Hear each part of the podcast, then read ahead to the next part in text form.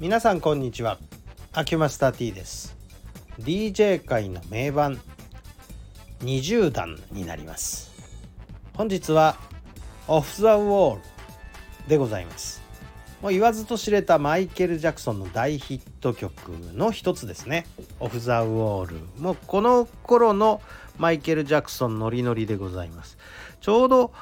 ジャクソンズをまあ卒業してソロ活動を始めた初期のナンバーですね。えー、っとジャケットになっているこの写真に関してはこれはシングルのドーナツ版のやつです。多分ねこれ入手したの秋葉原で1枚10円とかで投げ売りしてたんですね。何年前ぐらいかな。もう20年前ぐらいかなそれは。どっかの多分放送局のなんかねプロモ版かなんかを大放出したそういう感じの売り方でしたね。もうだから選び放題でその時にまあ買ってきたやつがこいつです。で実は12インチシングルも持ってたりとかアルバムに入ってるので持ってたりとかね。もちろん CD とかもベスト版には大概入ってる曲ですからえー、っとまあおなじみですよね。オフ・ザ・ウォールはもうマイケル・ジャクソンではもう本当におなじみの曲だと思うんですよ。でえー、っとよく引き合いに出される曲の一つではあると思います。えっと確かこの曲だったかな。この曲だと思うんですけどあのマイケル自身が日本のスクーターのコマーシャルに出てたんですよね。えー、っとあれは DJ1 かなんかだったと思うんだけどねすごくそのあのコマーシャルでやっぱりヒットしたんじゃないですかね誰でも知ってる曲になったんですよね。で、えー、マイケル自体はこの後どんどんどんどん大成功を収めていくんですけれどもその